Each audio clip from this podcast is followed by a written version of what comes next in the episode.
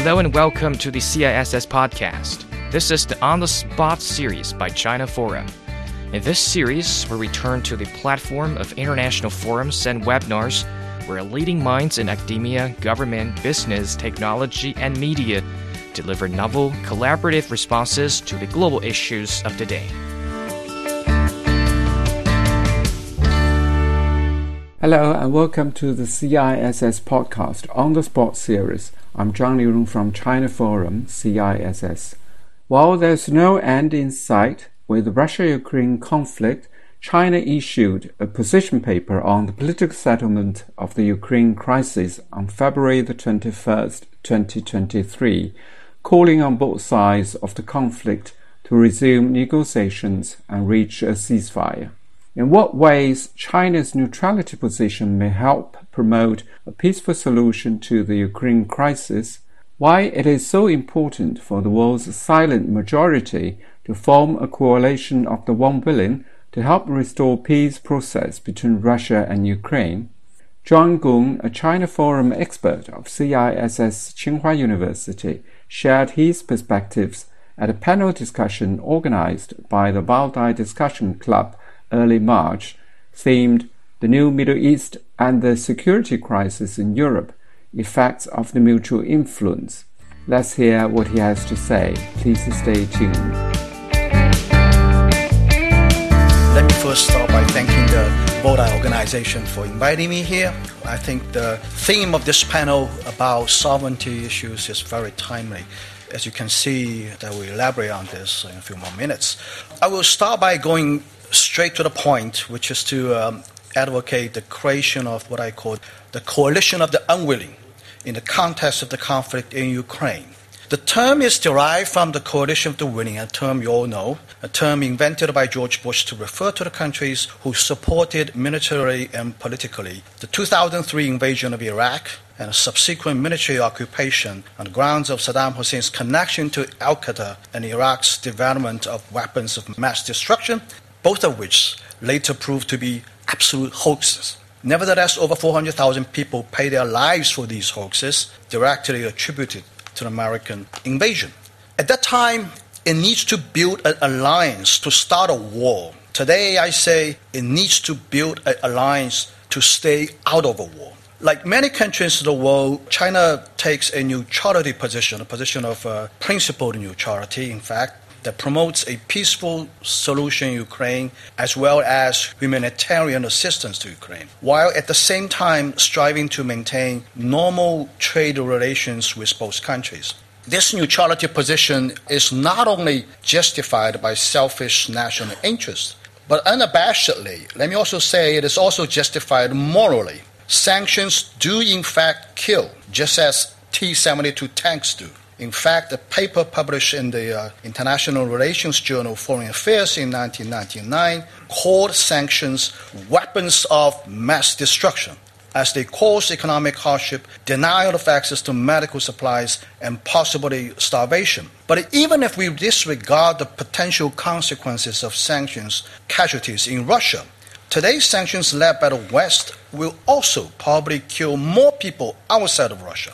Russia is a major global exporter of agricultural and energy products, and sanctions on Russia will have implications in other parts of the world, and particularly, I think, in the MENA region, North Africa, and some other countries.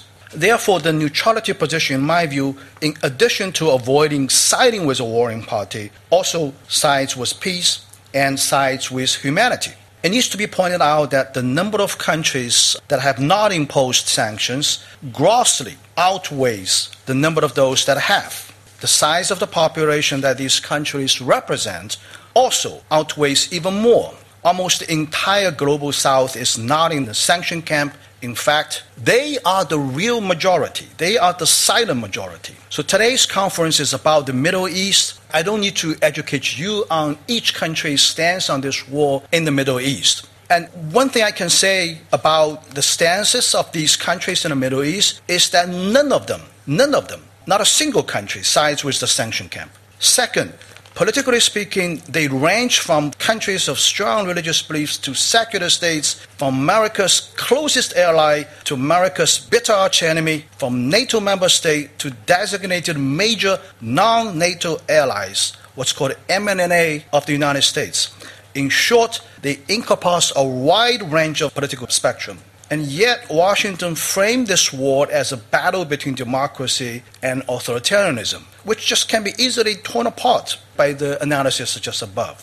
In the 19th century, it was pretty easy for the British Empire to adopt a neutrality position with respect to the constant conflicts on the European continent, a policy historians credit as the splendid isolation. But it's not so easy today to be a neutral state. China is at the forefront of Washington's grudge against the neutrality camp, understandably due to its global trading nation status in general and the recent thriving trading relations with Russia in particular. China is singled out even though it buys less oil than India and it restricts trade with Russia strictly in the civilian use space. Washington is actively promoting a false narrative around the world that somehow China's continued normal trade relationship with Russia is tantamount to taking a side in this war. Now, here is a list of Washington actions to substantiate this false narrative. U.S. Secretary of State Antony Blinken has been warning Beijing of providing lethal assistance for some time. In Astana, this is what he said. He said China cannot have it both ways when it comes to the Russian aggression in Ukraine. It cannot be putting forward peace proposals on the one hand while actually feeding the flames of the fire that Russia has started with the other hand. That's what he said, okay? And there have been several stories, reports, speculative reports and stories about Chinese companies providing civilian products for potentially military applications.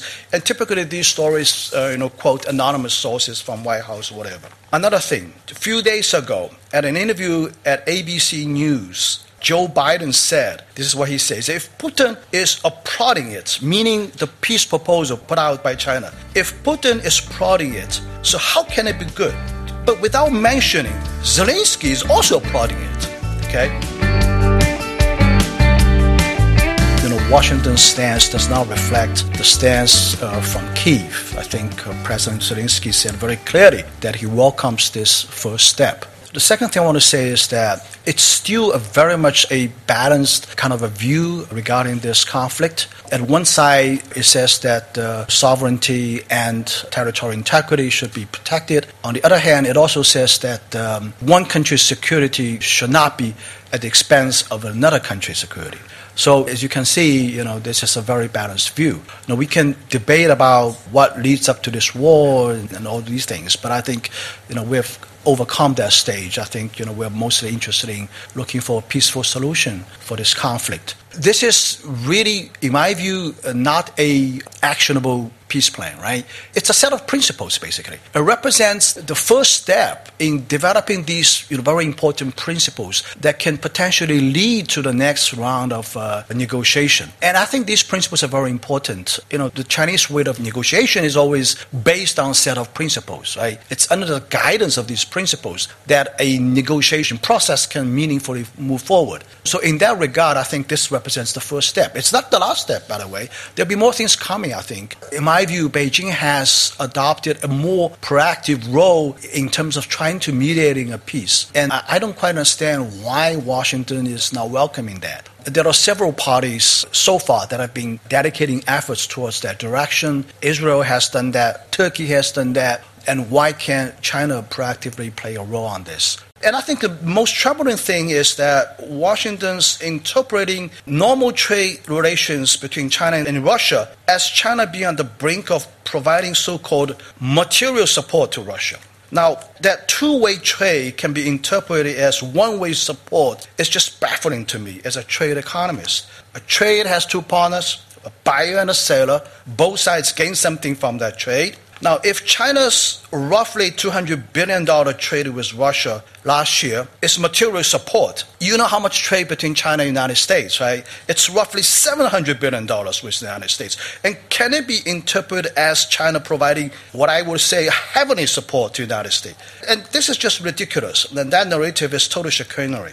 But Washington is not going to stop with China. As long as Kiev is still losing ground in the battlefield, as long as the stalemate in the battlefield is still lasting, and as long as the war risks further escalation and expansion, the pressure on the neutrality camp will keep mounting and mounting. Today it is China, tomorrow it could be India, and the next day it could be Israel, it could be the Arab states, it could be the GCC.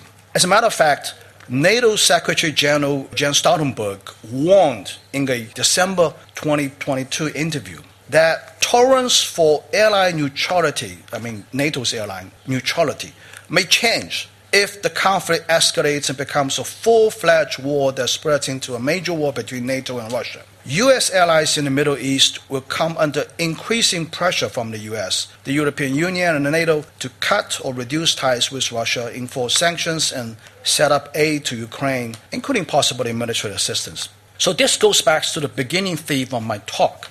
The silent majority of the world needs an alliance as well to resist such increasing pressure from the West. In order to stay out of the war, I call it the coalition of the unwilling. A coalition of the unwilling is in the interest of peace as well as in the interest of the coalition member countries' national interests. This silent majority needs to speak up with a unified message. No, we don't want to have any business with this war, and we jointly support the peace effort to mediate an acceptable solution to both parties. Today, it's no longer enough to just passively and unilaterally stay out of this war. For the world's neutrality camp, we need to proactively, jointly, and multilaterally stay out of this war. That was Professor John Gong, a China Forum expert of CISS, sharing his views on the possible way out for the Ukraine crisis. Thanks for listening.